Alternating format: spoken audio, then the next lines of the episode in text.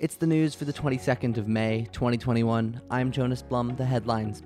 Republican Representative Matt Gaetz' ex girlfriend is now cooperating with federal authorities in the investigation into Gaetz' previously possibly illegal interactions with women. Gaetz' former associate, Joel Greenberg, has already entered into a plea bargain with authorities. He turned over all communications with Gaetz. The congressman's office still denies and refutes any claims that Gaetz engaged in sexual activities with a person under the age of 18. His ex girlfriend's lawyer, Tim Jansen, has refused to comment. Breaking news earlier this morning a shooting in Minneapolis, Minnesota, has left two people dead and eight others injured, say local police via tweet. Of the survivors, seven are in the hospital with non life threatening injuries, and one is in critical condition. The shooting occurred after the evening bar close at 2 a.m. local time. The two dead individuals had already been pronounced by officers' arrival on scene.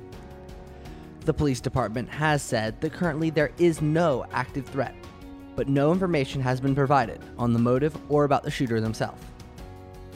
The daughter of the King of Dubai, Princess Latifa, has allegedly been pictured in a photo obtained by the BBC.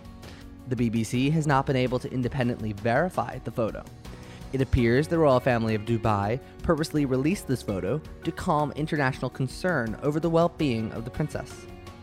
After attempting to leave the kingdom previously, she has unofficially been under house arrest since the fall. The UAE's embassy in London refused to comment on the matter. Coronavirus infections have dropped to their lowest level since about 11 months ago, near the beginning of the pandemic. The average daily cases dropped below 30,000 yesterday, continuing signs of recovery for the country. The CDC attributes the fall in cases to the increase in vaccinations, though warns that these trends can reverse if the population refuses to continue receiving vaccinations.